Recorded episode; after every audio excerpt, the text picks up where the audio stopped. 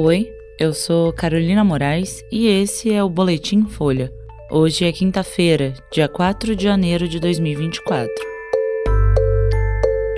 Concessão de benefícios do INSS cresce 12% e pressiona contas públicas. Justiça da Suíça anula a condenação do técnico Cuca em caso de estupro. E cientistas descobrem classe de antibióticos capaz de matar bactérias resistentes.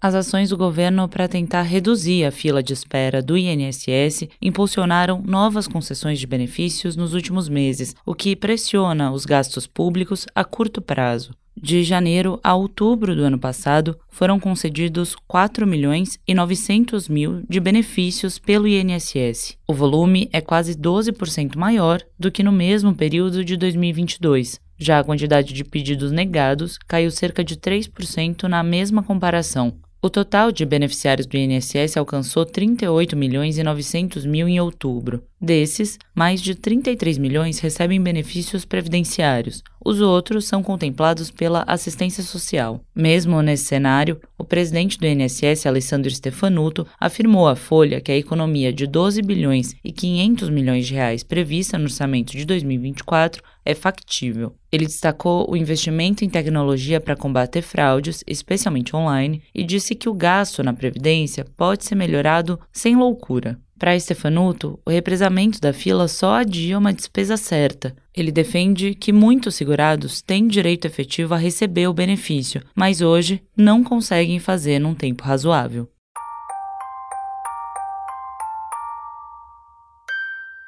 Um tribunal regional da Suíça anulou a sentença que havia condenado o técnico de futebol Alexis Stival, conhecido como Cuca, pelo estupro de uma adolescente de 13 anos. O caso aconteceu em Berna em 1987, quando ele era jogador do Grêmio. A anulação foi divulgada ontem em resposta a um pedido da defesa para reabrir o caso no ano passado. A juíza Bettina Boschler, do Tribunal de Berna-Mittelland, não inocentou Cuca no mérito, mas acatou a argumentação de que ele foi condenado à revelia, sem representação legal, e que poderia ter um novo julgamento. O Ministério Público Suíço se manifestou pela anulação da pena e a extinção do processo, já que o crime estaria prescrito. A juíza também determinou o pagamento do equivalente a 55 mil reais em indenização ao treinador. Em 1989, ele e outros dois jogadores foram condenados a 15 meses de prisão e pagamento de multa por terem feito sexo com uma menor de idade sob coerção, o que, pela lei suíça atual, equivaleria ao crime de estupro. Mas ninguém cumpriu pena, já que eles não voltaram ao país europeu enquanto as condenações eram válidas. O caso voltou ao debate público depois de Cuca ter sido contratado pelo Corinthians em abril do ano passado.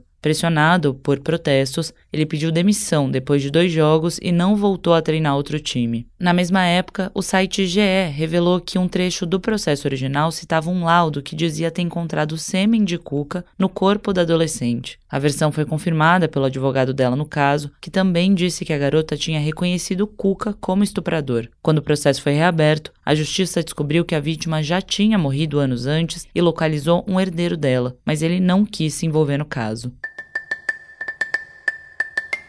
Pesquisadores descobriram uma nova classe de antibióticos capaz de matar bactérias multiresistentes, um problema que preocupa autoridades de saúde no mundo todo. A resistência a antibióticos acontece quando cepas de microorganismos que antes respondiam a tratamentos passam a não ser mais suscetíveis. Isso pode levar a infecções prolongadas, novas hospitalizações e maior risco de transmissão. O grupo de medicamentos descoberto agora faz parte dos chamados MPCs, peptídeos macrocíclicos. São moléculas de tamanho maior do que a maioria dos antibióticos conhecidos e que têm uma ação contra diferentes tipos de bactérias. Em um banco de dados com cerca de 45 mil moléculas, os cientistas encontraram a nova substância promissora, chamada zossurabalpina. No estudo, os autores afirmam que novos antibióticos descritos nos últimos anos são, na maioria, derivados de substâncias já existentes e que encontrar novas classes de drogas é extremamente raro.